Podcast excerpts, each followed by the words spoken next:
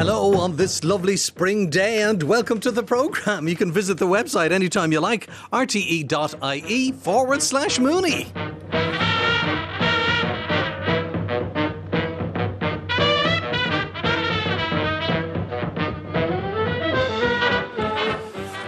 Another super busy programme ahead of us today. Did you see the Irish Times last Saturday? Well, on the front page, staring right at you, is a common frog, Rana temporaria, the common frog, and you can see it beautifully, just its head above the surface, and you can see those two eyes affixed on the top, looking straight out at the lens. It was taken by Nick Bradshaw, and it says, Leap of Faith mating frogs appear early. Well, in studio, Éanna Níl Niall Hatch, and Terry Flanagan at home in Malahide, Dr. Richard Collins. Éanna, is it an early mating frog, do you think? Well, Brahan, it depends like everything else. I, I used to do a survey for years and years and years called the Green Wave, where we had people from all around the country sending us in various signs of spring, and one of them was frogs, mm. leaves on trees, different things like this. And we'd started on the 1st of February, and there was always frogs already mating in Cork and Kerry because spring began earlier down there, whereas it took longer as it went around the coast, and eventually the last place where the frogs woke up and were at it was actually in Cavan and Monaghan, which could have been well into March. So it depends on where you are. So this one was taken in South County Dublin, but you know we'd have to see when were they there last year. It's it's well into February. It's been a warm winter. Frogs have been seen hopping around, and I've been getting people sending me in questions into the Irish Times where they encounter frogs, big fat frogs full of eggs, hopping around house in the states on dark nights in January, wondering what they're doing. I was saying perhaps they were on the town, but um, everything is all up in a heap. We've had such a mild winter, very, very few frosty days, and it's temperature that wakes them up. So if the water temperature is warm enough, the frogs will come out. They'll go to their mating ponds where they have mated every year for the last couple of years or whenever, and wait for things to happen. So that's what your man is doing, looking out. Whether it's a male or a female, you don't know. Looking at that picture, do you know the difference between a male and a female frog? If you saw one, how would you know which was which? I would imagine it has something to do with their hands, their thumbs. They have horny hands. Yeah. Yes, indeed. They have pads on the males have pads on their thumbs, if you like, for holding on to the female and amplexus. So that's how it that's how it is. But this frog has their hands completely under the water, so we cannot tell whether it's a male or a female. But it certainly looks up and ready for action. But it was a great it? photograph. It was lovely to see it. I have to say on Saturday. You know. Ah, yes, it's lovely to have nature pictures in the paper. Yeah, more of it is what I say. Absolutely. Whenever I see a picture of wildlife, be it a bird or a frog or a mammal or whatever, on the front of a newspaper, it catches my eye more so than anything else, more so than any celebrity, let's say, or sporting event. Um, I'm all for the I'm sick of looking at celebs. Richard Collins, have you seen this photograph? Yes, I have, Derek, and a fine photograph. It is just the sort of thing we need to publicise wildlife and the need to protect it. And last week we were talking about signs of spring, and Terence, Terry Flanagan, is with us now. Terry, you mentioned that the great tit is the first sign of spring for you. Well, it is for me, Derek. I don't mm-hmm. know about mm-hmm. other people. Uh, to me, when I hear that that call, that distinctive call in springtime, generally in the in the start of February, to me that's always the the, the real first sign of spring. I know you'll hear other birds. You'll hear the the starlings and the sparrows and the robin sings throughout the winter, but then you're out for a walk and up high in the trees, you hear this very distinctive call of the great tit.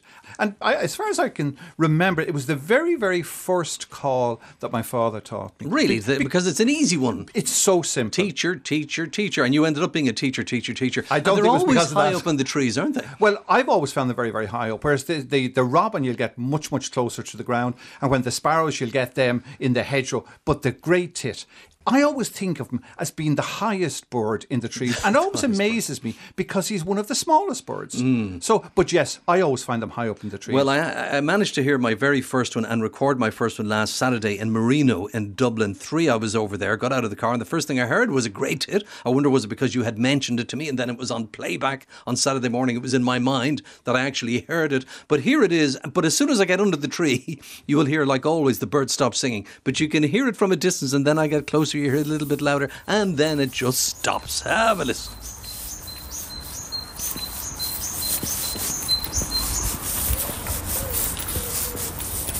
Wood pigeon in there also. Take two, John, take two.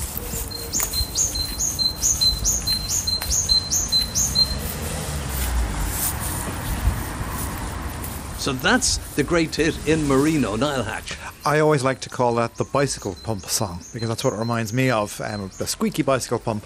And it is one of the easiest bird songs to, to learn. It's something that uh, when I'm doing dawn chorus walks and leading groups around, it's one that I always like to focus on because it's one that you can reliably identify. It's just one of many different sounds that great tits make. They're actually vocally very complex. They have a ro- very wide repertoire, and we know that they'll sing that teacher teacher song for a while, and then they'll switch to a different song. They might throw an extra note in, or maybe a completely different song. We know that the neighbouring great tits in uh, neighbouring territories, they're listening to that, and they will then change their tune literally and start singing that other song. And this goes in waves across the woodland. So it's very complex communications going on there. And we also know that when the birds are singing the song, even though each bout of teacher, teacher, teacher might sound the same to human ears, when you slow them down, you look at them on a, on a spectrogram, where you're a visual representation of what the song looks like, there's actually loads of variation in there, which the great tits presumably can hear and detect, even though the human ear can't. So there's a lot more going on there than meets than the we ear. think. Yeah. Absolutely. Now, we know a lot about great tits thanks to the researchers and scientists at Oxford University who've been studying them at Wytham Woods. That's an estate which is managed by the university. And this is one of the longest studies in the world, as I understand it, of any particular bird species. And it's been going for 75 years now or thereabouts. It's it's coming almost seventy seven now because um, Oh it was, yeah it was it was it was started um, the the very first egg that was monitored as part of that that long running survey was on the twenty seventh of April nineteen forty seven. And such a common species, the great tit. It is, and, and and I think you know that, that that's really interesting too, because a lot of people would think that a lot of research would be mostly focused by universities on rare species, but you can actually tell so much more by studying the really common species. Of course, seventy five years ago they couldn't have known that it would still be a common species today. Luckily, it is. But what they're finding, I think, probably the mo- most telling thing of all about this study is because it's been going for so long, they've been able to see eh, really the impact of climate change. Back in the nineteen forties, it was not something that was on anybody's radar. Uh, the very earliest uh, instances of it may have been happening, but it wasn't identified at the time. But as time has gone on since then, we've seen this really affect these great tits in this study, and it's, it's absolute proof of this.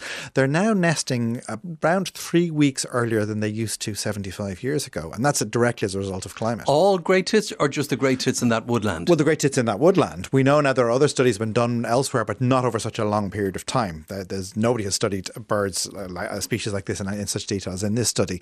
Uh, but we we are seeing that yes, you know, from other surveys, surveys, we're seeing that great tits and blue tits and all these other birds, especially the ones that rely on caterpillars and other insect larvae to feed on, they are nesting earlier.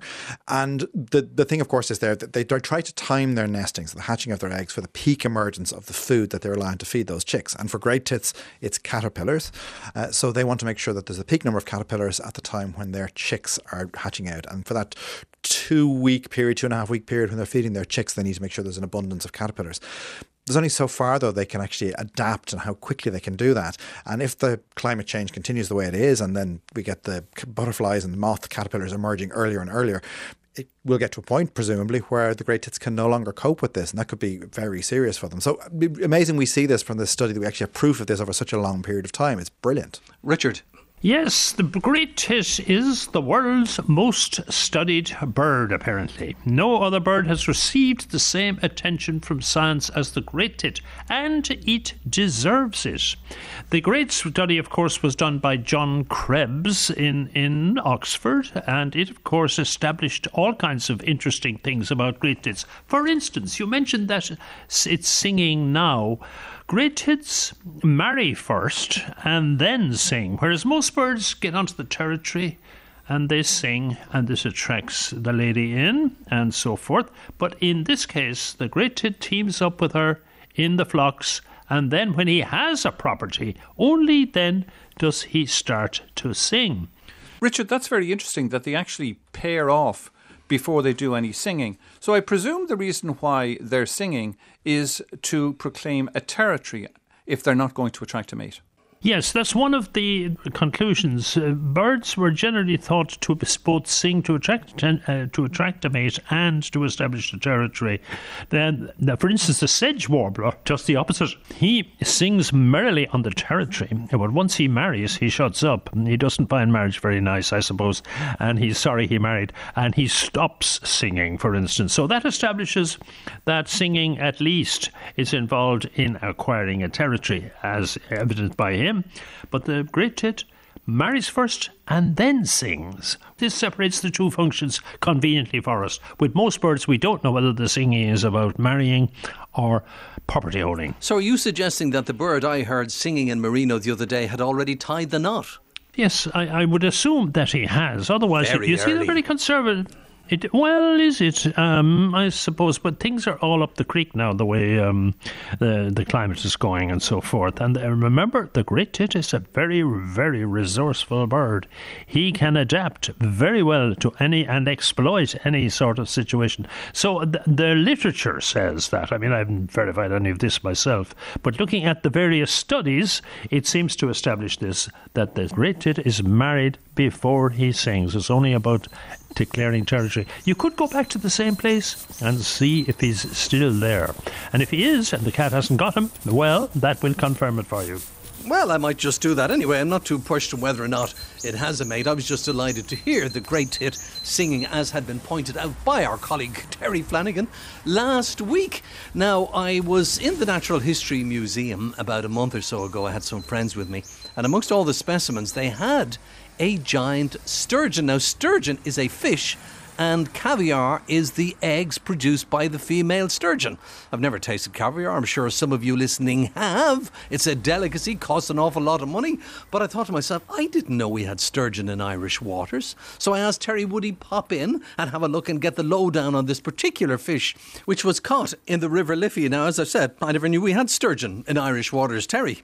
Yeah, well, I never knew it either, and I don't think we do have any now at the moment. But there are a couple of specimens in the Natural History Museum, and we saw one of them. We being Paolo Viscardi, the keeper, and I. He brought me in to show me a specimen that was a hundred years old, and it's a weird-looking fish. If anyone's going into the Natural History Museum, you should pay attention to this fish. It's in there on the left-hand side. It's quite long. It's actually like an old dinosaur. It's got these scutes or plates on the, on the on the top of it for protection, and it's got this really weird mouth. The mouth is not what you'd think it is. It's it, it's got these kind of barbels. And it actually feeds by siphoning along the ground. So, yeah, very interesting. Had a chat with Paolo Viscardi. Come along this way, uh, Terry. I'll show you our sturgeon, the one from the Liffey. Wow. I've never seen a sturgeon before. It's such an unusual fish, isn't it? Yeah, they are uh, quite weird looking. This big specimen, this is a large one. This is uh, over six feet long, I think. It's, uh, it's pretty huge. Now, looking at it, the first thing I noticed is there's no real dorsal fin on it. No, no, they don't really have a dorsal fin. Um, they've got these scutes that run along the back, these kind of bony armoured plates that run along the back. That's a very distinctive feature in itself. They're a very old fish, am I right? Yeah, the group's been around for quite a long time. I mean, the sturgeon, as we know it, originated in the Cretaceous. They've been around for a good long time. So we're talking about these fish not really having changed in shape in the last almost, what, 200 million years? Well, um, yeah, it's more or less, more or less actually. So the, it's a very effective shape. In classic classic terms, if it ain't broken, don't try to fix it. Yeah. Um, and it kind of works for evolution as well, because they um, they have very long lifespans, um, so they can live kind of 50, 60 years individually. They take a long time to breed. It can take them kind of 15, 20 years just to become sexually mature. So it's, it's actually quite similar to a human lifespan. You're talking about quite a, a, a slow reproductive rate, and that tends to mean slow evolution. Mm-hmm. So that's one thing. You've also got a body plan that just works. They feed on kind of invertebrates in the mud. Yeah, an unusual thing about them, I'm told, is that they don't have teeth. Yeah, uh, so they've got these this kind of this strange like tube, almost like a Yeah, if we get down trunk. there and look underneath it, you can see this. it's like a tube underneath the head rather than a mouth. That's right, and that, that's basically because they, they um, act like a vacuum cleaner. They go over the uh, the sediment on the bottom of Yeah. uh, kind of estuaries. So th- these they They're kind live. of scavengers. they're, they're a strange fish because they they don't really live in the oceans as such. Some of them go out to ocean, but most of them live in kind of estuaries, and they'll they'll spawn upstream in the fresh water. and this particular one is from the Liffey. This one's from the Liffey, yeah. Tell so- me a little bit about this one then. So this one came out of the River Liffey. I don't think there are actually that many from the Liffey, and we got this particular specimen in 1890. So you know, it's it's a fairly old specimen. It's been it's been here for a good long while, and as you can see, it's it's large. It's uh, you know, it's a It's good. also very black.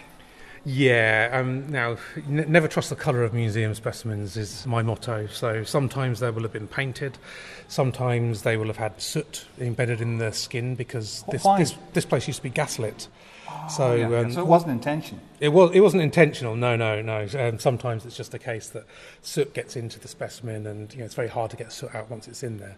But in this case, I suspect it was just kind of painted, and it's a bit darker than you'd normally see in life because obviously once an animal dies, it loses a lot of its natural coloration, a lot of that kind of sheen that you see from healthy skin, or the kind of mucus that forms on the surface of things like fish quite frequently, covers the scales and actually gives them a very different appearance to when they're dead and dried out.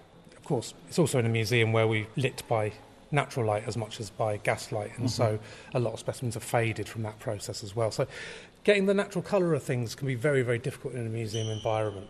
Looking at this one here, if I look just at the head of the fish, it's not unlike a catfish because it's got those, those whiskers underneath. Yeah, it's got those little barbels, um, which effectively are there to sense, just like whiskers on a cat, it's there to sense the environment around it. So it uses those as it's kind of going over the surface sediment um, to feel where there might be things to eat. Because obviously the eyes, they're, they're up on the side, so it can see fairly well above it, and you can kind of see there's like a, almost like a little notch above, yeah. so it can see if there's anything above it. Uh, not that there are many predators of a fish this size, and you know, with these bony scutes down its back, that's fairly safe from predators. But still, you need to be a bit cautious in the oceans. I've heard them referred to as being like dinosaurs or dinosaur fish. I think the fact that they've got these big kind of armour-plated scales down their back actually plays a big part in that. They have become very, very rare in Irish waters, and I think throughout the world as well. Why is that? Yeah, I mean, they're one of the rarest fish. In fact, they're probably the fairest, uh, rarest fish group in the world because basically they just get overexploited. Caviar is, is one of the big issues. Of course, they yeah. produce Yeah, that's the- from the eggs. And that's the eggs, absolutely. And you know, the eggs are harvested from adults. If it's in the wild, they'll actually kill the adults to take the eggs, which not only means that you're not getting that spawning for that year. So they're not like salmon; they don't lay eggs once and then die. They keep on spawning um, over the course of years, not every year, but but regularly. So, in ways, they are somewhat highly evolved because, like you mentioned there about the egg laying, but also this ability to be able to move in and out of seawater into fresh water. Having a, physiology that can adapt to those changing salinities is actually quite a remarkable thing. And you see it in salmon, you see it in eels, and you see it in sturgeon. But it's a very, very good trait because it means that you can exploit different habitats, different environments. And it opens up safer grounds for spawning, for example. So fresh waters tend to be somewhat safer than marine waters. Um, you have smaller predators, you have different sorts of predators, and generally it's a better place for, for your small fry, your little young, grow up in. Yeah, absolutely, like a creche. But wouldn't it be lovely to see this unusual dinosaur type fish swimming up the Liffey? That'd be fantastic. Yeah, they are incredible looking animals, and you know, they've been around for a very, very long time. It'd be a real shame to see them disappear. Thank you very much indeed, Terry Flanagan and Paolo Viscardi. And it's a wonderful specimen. If you ever find yourself in the area, go in and have a look. It's on the left hand side. You don't even have to go up the stairs. Actually, you can't go upstairs anymore. There's only one floor in there. Richard, you've seen this many times, have you not? Yes, indeed, I have. It's it's a favourite with the grandchildren. They always think it's an extraordinary looking fish, and it is a weird looking character with his barb sticking out of his mouth and all this kind of thing.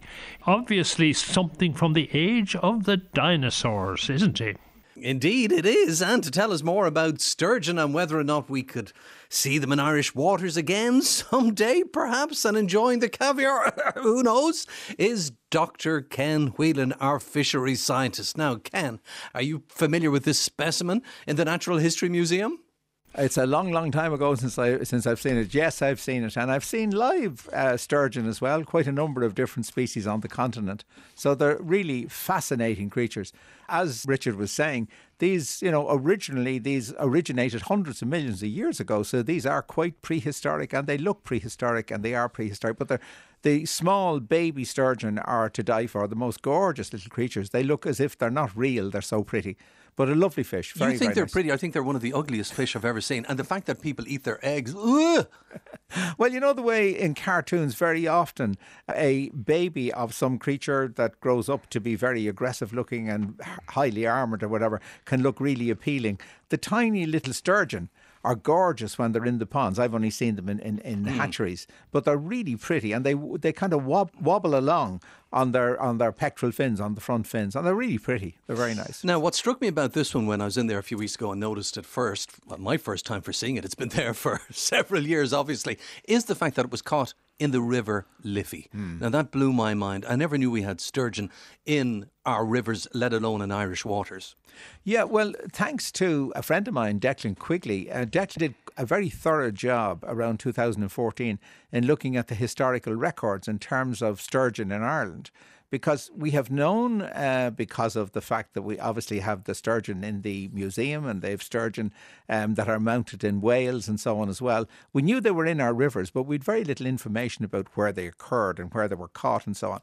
So he did a really thorough job at looking at all of the different records that were there.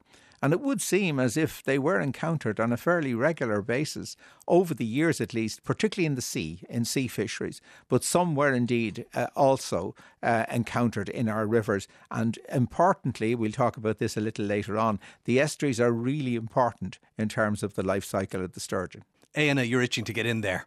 Yes, indeed, sturgeon. So when I knew we were going to be talking about them today, I went to my reference books, not of course my science reference books, but my cookery recipe books. Oh dear. And I have two wonderful cookery books. One is Larousse Gastronomique, which tells you about all the food of Europe, and I have another one actually, which is very good. It's the North Atlantic Seafood by Alan Davidson. And Alan Davidson has several pages on the sturgeon, eating the sturgeon, and all the rest of this.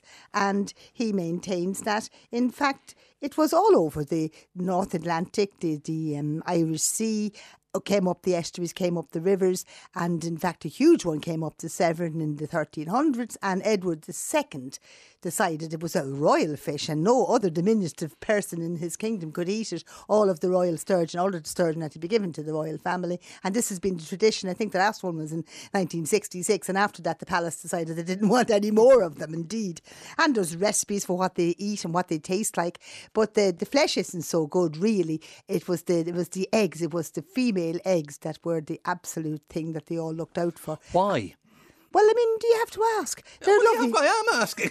well, well, I mean, the eggs, the eggs are tiny little fine eggs and they're salty. And in a time oh, way back in Mesolithic times when they would catch in these things, this was a whole area of salt and that they could that they could enjoy. That, that, that you couldn't keep them, you couldn't preserve them in those times. So it was fresh stuff. Everything had to be dried and kept for the winter. But this was a source of lovely, lovely, tasty food that they absolutely adored. Whereas if you get bigger ones like little paddlefish and lumpfish and salmon, they all have eggs too. But they're they're they're bigger eggs and they're stuck together. They haven't this fine quality that they have. I've had a teaspoon of it once or twice, and you can you can certainly see the difference. But what I wanted to ask you, Ken, was do they swim in the river differently? They're huge fish. They can be two meters long. You're looking at something that's six foot, seven foot, swimming near the surface. Apparently, that they could see the fish.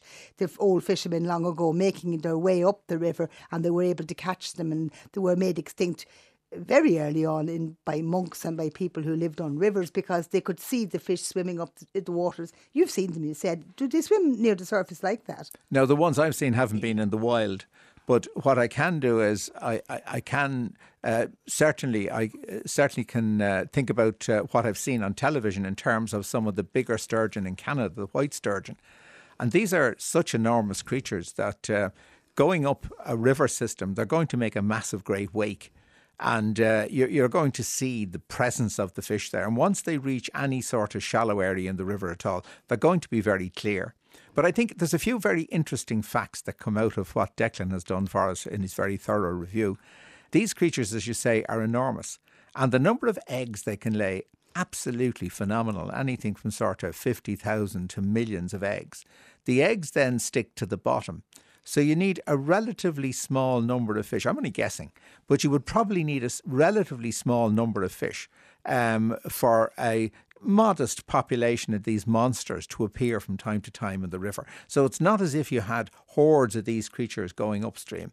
I think what you had was probably small subpopulations of them that were in individual rivers, and that would make them very susceptible to overfishing. They're very long lived. The European sturgeon can live up to 60 years of age. As you say, they're, they're, they're very big creatures, but because of the nature of their um, uh, anadromous uh, um, lifestyle, where they come in out of the sea, lay their eggs in fresh water, the babies go back down to the estuaries and then go back out into the ocean, they're going, they leave themselves very susceptible, I think, to being exploited when they're coming in. Have they got a life cycle similar to salmon? No, it's it's it's very different, Derek. They're, they're long lived and they're very slow to mature. Just from memory, I think the females, I think they can be 18 to 20 years of age before they first lay eggs. Okay. Um, and uh, as I say, uh, when they do lay the eggs, then the, the juveniles um, seem to make their way then back downstream towards the estuaries relatively quickly over their first year. But they seem to hang around for quite a long time in the estuaries, which is actually uh, quite important from our point of view because we are obliged under certain agreements, uh, conservation agreements now, to review whether or not we can actually try and reintroduce the sturgeon into Ireland. So that's a, we we haven't got an obligation to do this, but we are asked to at least look at it.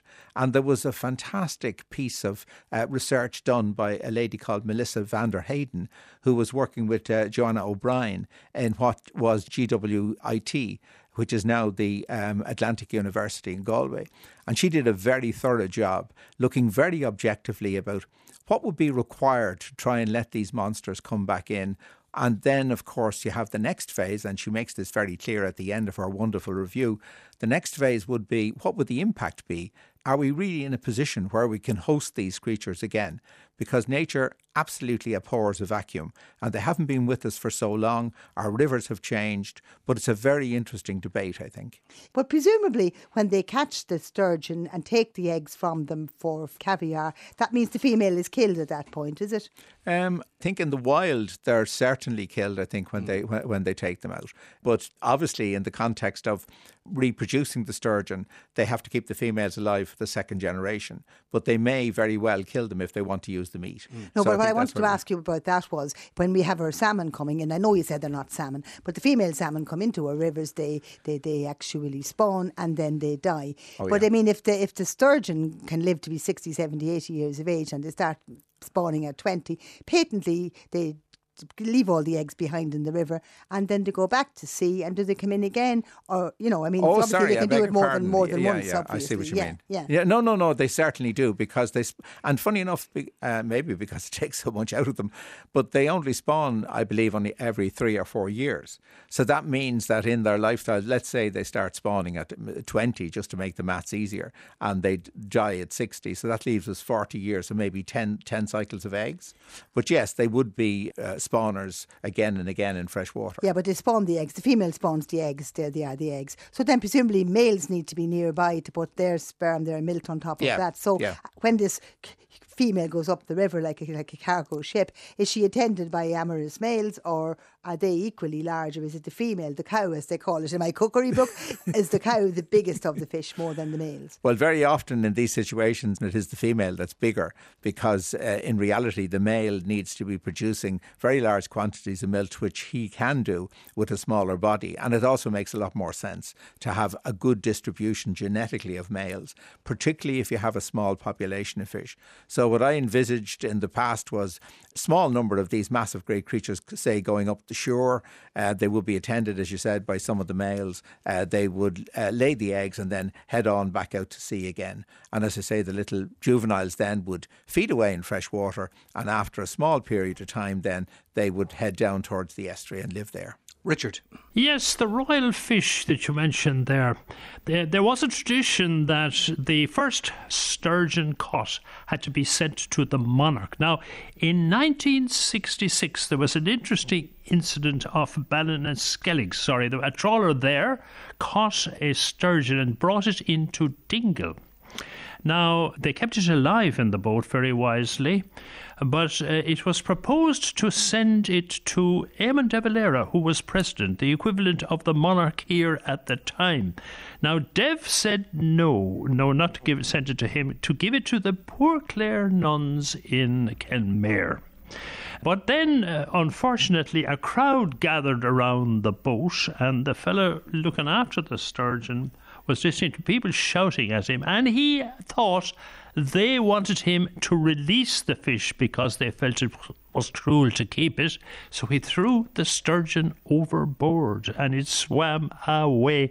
It would be a lovely specimen in the museum if it were still here. But the curious fact, and I know what Ken thinks of this, was that on the same day, according to the Kerryman, another trawler caught a second sturgeon. And this sturgeon was sent to Billingsgate, was sold to Billingsgate Fish Market, a place you and I visited, Derek. I remember going there with you Absolutely, and recording yeah. something some years ago.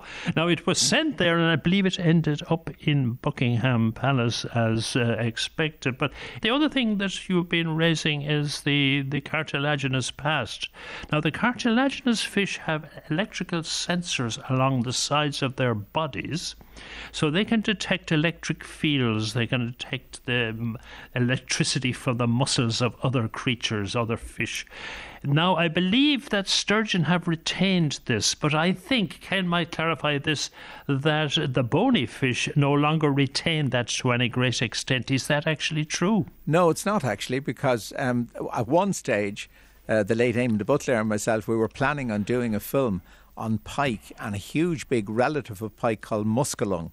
And one of the things that we were going to actually feature in the film was the fact that even in the darkest of opaque water, pike can actually sense, they can actually uh, judge exactly where their prey are. So they share that with the cartilaginous fish, this amazing ability to have these small sensors all over the nose of the pike and down the lateral line and down at the base of the gills as well. So they still have retained that ability to be able to use these sensors. So in reality, what they're able to do is they're able to uh, sense the shape of the prey and then they're able to judge the distance and they're able to attack the prey. There's been some amazing experiments done in Germany with pike where they have actually blindfolded the pike and they were still able to feed quite well.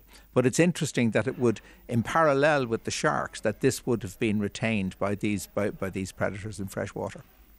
It seems a rather odd thing uh, to be wanting to reintroduce these now because this is anadromous fish. This is a fish that lives in the sea and lives in the water and can deal with the salinity difference of moving from freshwater to seawater and back. Now, two fish that are in big trouble who are of that character are, of course, the salmon and the eel, and they have both declined terribly in the last while. Is it the fact that they have this property, is that a factor in their decline? And why would we try to bring back another one at this critical time? Is that feasible? Well, I think you've really, really put your thumb on, on, on the nub of the problem now. I think we have to be very careful here. I think it's important maybe to think that a sturgeon is certainly not just for Christmas. So if you're going to bring in back creatures that are, you know, up to maybe three meters long into an environment that's completely different to the environment that they originally lived in, where you have lots and lots of different new species of fish, where, as you say, quite rightly, where you have other species that are that, that are under pressure, you have to think about it very carefully. But what we find, I think, uh, all of us in our biological careers is that with the reintroduction of umbrella species, because of the nature of the demands they have in terms of the environment they need and in terms of the challenges they face, a lot of other creatures actually come along uh, with that protection and improve as a result of that protection. But I don't think anybody is rushing out at the moment to try and reintroduce sturgeon. I think we're obliged to look at the feasibility of doing it. And I think we should be very careful in terms of the way we actually address that and see exactly what would be uh, what would be involved. But given the recent redesignation of Atlantic salmon, I think we'll be really hard put to try and bring back the populations of our Atlantic salmon over the next uh, four or five decades without the added challenges of trying to introduce another migratory species that very much parallels the sort of biology of salmon. No, I, I think, I don't know whether there's talk about reintroducing it. It's part of the Habitats Directive that we all signed up to in Maastricht, that each country would do studies of animals that were there once and had become extinct. So we did a survey about the feasibility of restoring the golden eagle, restoring the osprey, restoring the white-tailed sea eagle. This was all seen to be something that would happen, and lo, in the fullness of time, it did. We did a survey on whether it would be feasible or not to restore the wolf mm-hmm. and what conditions would be necessary in Ireland were we to do this. This was the report, and It's the same with the sturgeon. Sturgeon were a species around our waters for though for though it was a native species here once. And so under the Habitats Directive, these reports are required. So this report, like the wolf one, was done to see what the feasibility was. It doesn't mean that they are thinking of bringing them back. No, no, no, no. But look, we're, we're, we're only, we're- just, we're only yeah. talking out loud, Éanna. No, no, no. Which we're allowed to do. Oh, no, I understand that. But just in case people think, oh, they're thinking of bringing this back and we can't even mind our salmon, no, they're going to be doing this. For the avoidance of doubt, as it says in all kinds of contracts that you get nowadays, for the avoidance of doubt, this is part of the requirement under the Habitats Directive that we do studies in each of the European countries about the feasibility of restoring species what were there once and are now extinct. And that's what this is all about in the first instance. In the first instance. Okay, now, Ken, you mentioned there the redesignation Yeah. of salmon. Yeah. So explain. Well, I never thought I would see this during my career, but um, we're in a situation now where there's a group called the IUCN, which is the International Union for the Conservation of Nature, and they're responsible for actually designating all sorts of different species as to whether they're okay, are they endangered, are they disappearing, or whatever. And the salmon, the Atlantic salmon, was of least concern. But yet, in their report just last December, they saw fit to designate the Atlantic salmon in the UK as endangered and anywhere else in its range as near threatened, from a situation where it was designated as of least concern. So that certainly indicates very clearly um, the pressures and the stresses that are now on our Atlantic salmon populations. And we really do have to take this very seriously. What's gone wrong? Well, so many things have gone wrong, really, in the sense that um, we, in a more general sense, were responsible for the decline because we've altered our seas. And there's a huge issue in terms of the salmon survival at sea. But that apart, in terms of the man made issues that they're facing into, they're numerous. Again, no more than the problems that we were talking about with the sturgeon, certainly co- connectivity and barriers. That's one big problem. Loss of habitat where lots and lots of the rivers have in Ireland have been drained, where we've had problems with pollution, where we've had all sorts of different problems in terms of lack of shading and so on. We also have a situation where they're now competing with a lot of other invasive species. So there's a whole range, a plethora of different problems that they're uh, that they're facing into. And uh, in reality, we need to try and look at this in a logical way and see how best we can tackle the problems and tackle the most serious problems first. So, through the Atlantic Salmon Trust that I do some work for, we came up some years ago with the idea of a likely suspects framework. And the idea was to try and look at all of these different challenges, all of the pressures, and to try and prioritize then the pressures that we need to tackle first. And that work is now ongoing, and we have a lot of really, really good results beginning to come out of that, indicating very clearly the areas we can tackle, the timelines that are involved, and how we might be able to tackle those problems. And can you, do you think? Yes, I think so. You know, um, I'm I'm tempted by the sturgeon. The reason I'm tempted by the sturgeon is you have to win people's hearts and minds, and sometimes a great big program is much more enticing for people than where you're, uh, you know, niggling around the edges. So, an umbrella species that would actually get people focused on our freshwater system mightn't be any harm. So you think the this point. sturgeon could be good for the salmon? I do, yeah. I think in the sense that if we can get a debate going, I'm not necessarily saying we're going to rush out and reintroduce them, but I think a good debate would get people focused around this fish and get us focused around how we can all get involved in trying to improve the salmon's habitat. And even the smallest streams in County Wicklow, we now have uh, groups of volunteers, community groups, now taking care of these small little archeries. And if we can spread that out, we certainly can help. Okay, well, you, you mentioned the sturgeon as an umbrella fish. Yeah. So, how does it give cover for the salmon? If we brought back the sturgeon, how does it make it better for the salmon? Well, it's not so much that it makes it directly better for the salmon itself, but what it does is the features that the sturgeon need in order to be successful would be very, very good for all our native fish species. We'd have to improve our barrier systems. We'd have to have a riverbed that was perfect for them to spawn in. The juveniles would have to have the conditions that they need, not just in the rivers, but in the estuaries. And increasingly, I'm becoming very concerned about our estuaries. We're running some courses at the moment in County Louth, and we've had a great opportunity over the last two years to look at the estuaries of our bigger rivers. And we have problems in our estuaries. I think we've a lot of attention being focused on our rivers. But I think, again, something like this might get the debate going. And I think you have to be uh, very brave in terms of the steps you need to take if a species is now facing into a situation where it's now near threatened and is likely to be threatened in a very short space of time. And that's the salmon. And Yeah. that is the salmon. Richard. Salmon, it seems to me, are tougher customers than we thought. They are a lot. They have a few strings to their bow. Apparently, some actually breed in the rivers and don't go to sea at all. Others have become landlocked and are breeding in lakes and things like that. And the thesis that they are moving, uh, that the huge distances they must travel when they get into the sea is responsible for the problem. Still, they are surviving in the rivers of Portugal and they're surviving in the rivers of France. So we have a long way to go before this animal is really in trouble. Or what do you think, Ken? You're right in the sense that maybe I should have made it clear that what we're talking about are individual populations here. It's really important to understand the way salmon work. 10, 12,000 years ago, when they came into our rivers, and indeed the rivers in Spain and Portugal and France at the same time, when they came in after the ice, they actually adapted to individual rivers. So populations are different. So, for example, the population in the Liffey would be quite different genetically to the population of fish that would be in the Blackwater and Cork. So, you have individual populations that appear to be doing better than other individual populations, and that's part of the likely suspects framework, is to look and see why that is the case.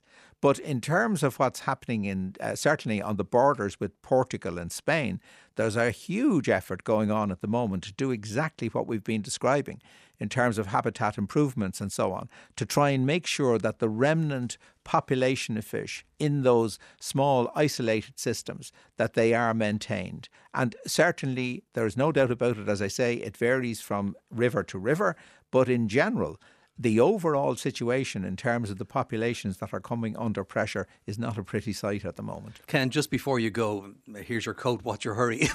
but I know you're doing a project on mayfly. Oh, yes. Uh, I'm stepping back five decades now. So, because originally, I think when you and I met for the first time, Derek, I was actually just finishing up a project on mayfly, the big mayfly, the one that anglers love called Ephemera danica. Five decades ago. Derek's not that old. Come on. No, he said he's finishing I, up I, I five was finish- decades. I was finishing up. I was finishing up.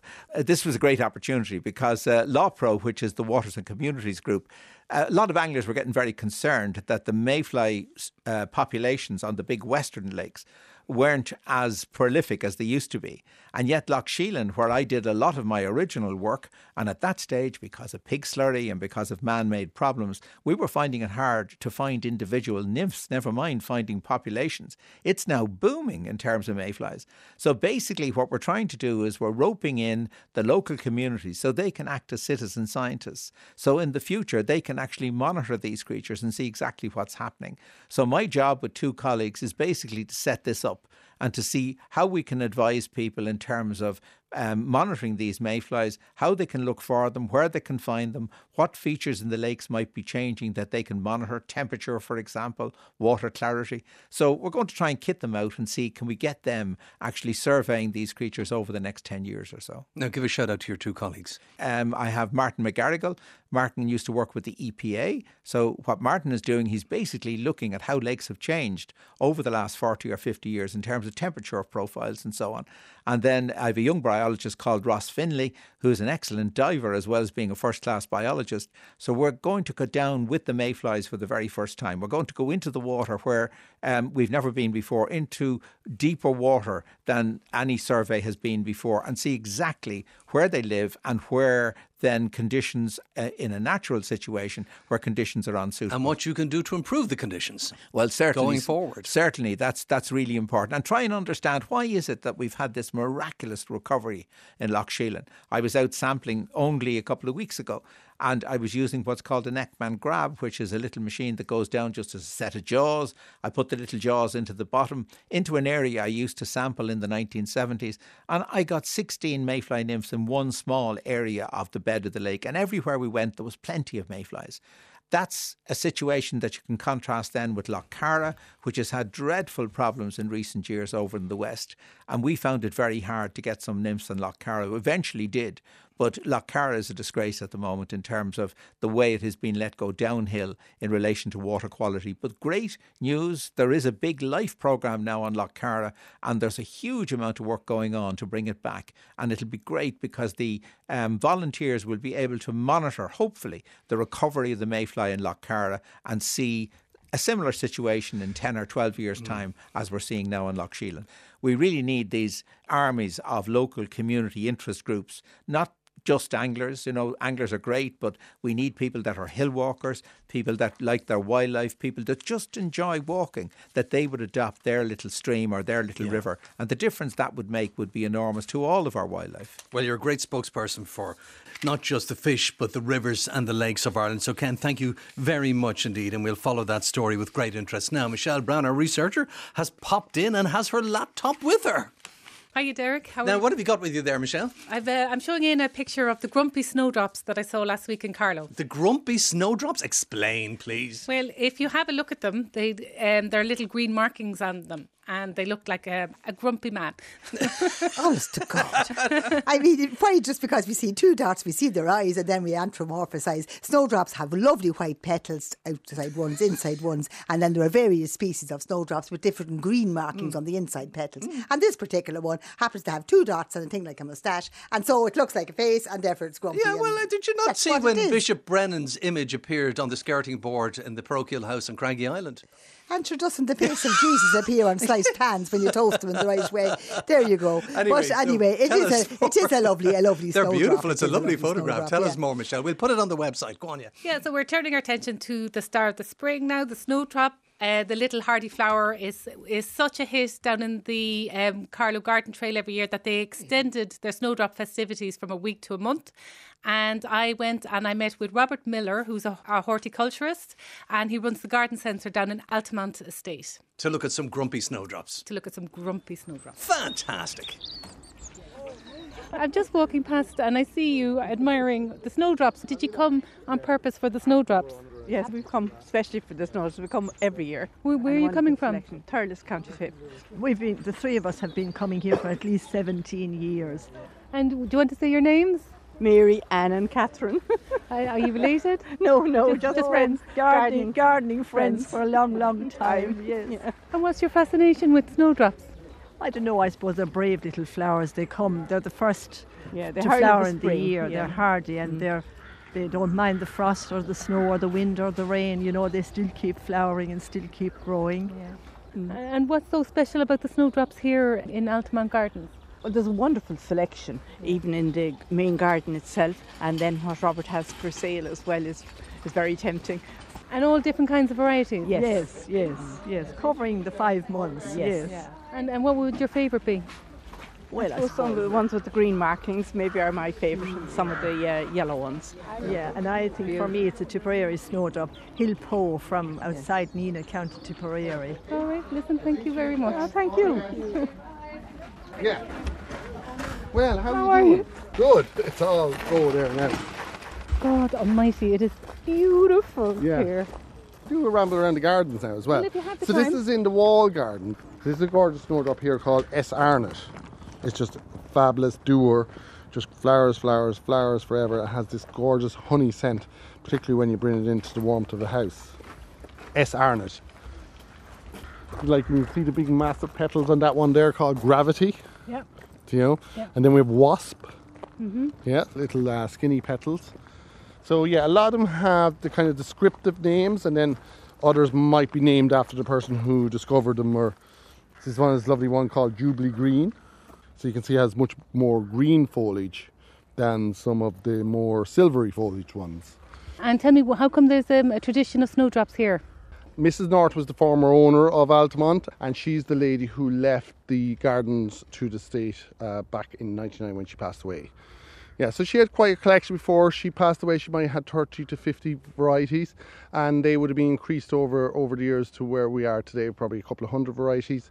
So you would have known Mrs. North, so would you? I knew Mrs. North briefly. She basically had asked us to reinstate these herbaceous borders here in the wall garden that she had remembered from her youth. Are they uh, native to Ireland? No, snowdrops wouldn't have been native. It's not strictly known how they arrived, but more than likely would have been brought to Ireland by the monks. Nivalis would have been probably the first variety of snowdrop that arrived in, uh, in Ireland, and that would be like a thousand years ago. So the, it's the one when people think of a snowdrop, it's Galanthus nivalis. But then there's there's about 20 odd different species of snowdrops, and as those species were brought into garden situation, they started to cross, and that's how we've ended up with so many cultivars that we have today. Well, what we'll do is maybe go for a little ramble and I can show you it underneath the trees. So they're the ones that kind of grow naturally in woodlands and so on. Nivalis itself is quite a petite little snowdrop, but really at the same time very tough and is able to seem to come through any type of weather.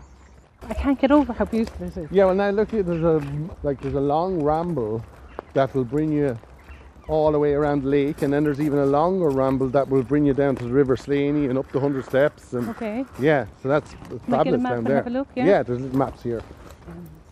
So as you can see now underneath the beech trees, these are the Nivalises. Wow. So it's just lovely and they naturalise well. That's Galanthus, is milk flower. Nivalis is, is the species of snowdrop. Um, so Nivalis is more maybe um, Western Europe. Then you'd have Plicatus, which would be more Central Europe. And then you'd have the Elwesiis, which would be more kind of Turkey and that area. And what do you think it is uh, why people like them so much? I think really it is because they are the first signs of spring. And I think it, it's a sign of hope, really, and, and better and longer days to, to come. How come in this county it seems to be a particular thing? Uh, well, Carlow's very lucky. It's, it's very fertile ground, uh, probably some of the best agricultural land in the country. So we have lots of big gardens, and a lot of these snowdrops would have been spread throughout the, the big house, big gardens, and swapped and so on. So that's where the, the initial collections would have been started.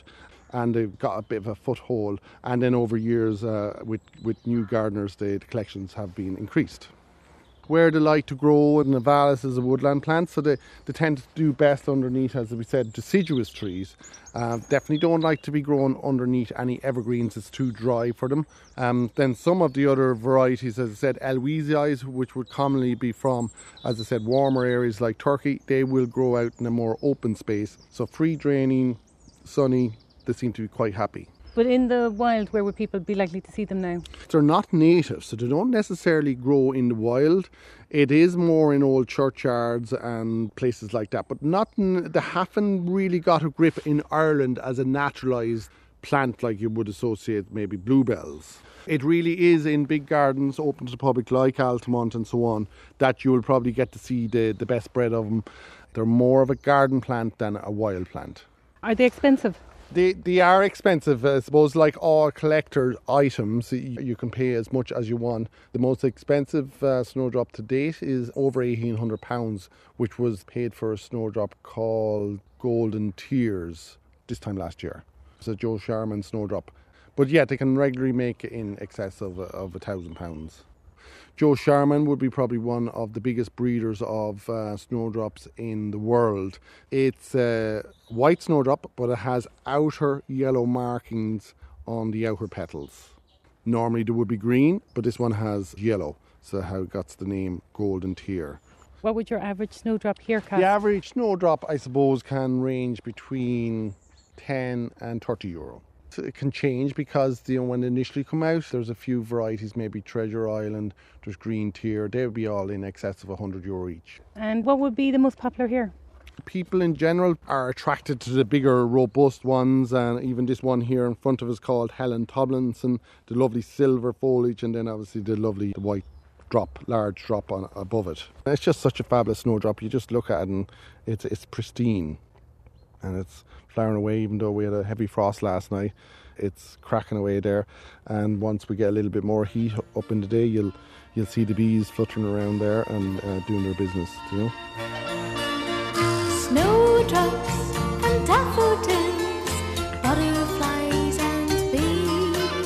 More details, as always, on our website, rte.ie forward slash Mooney.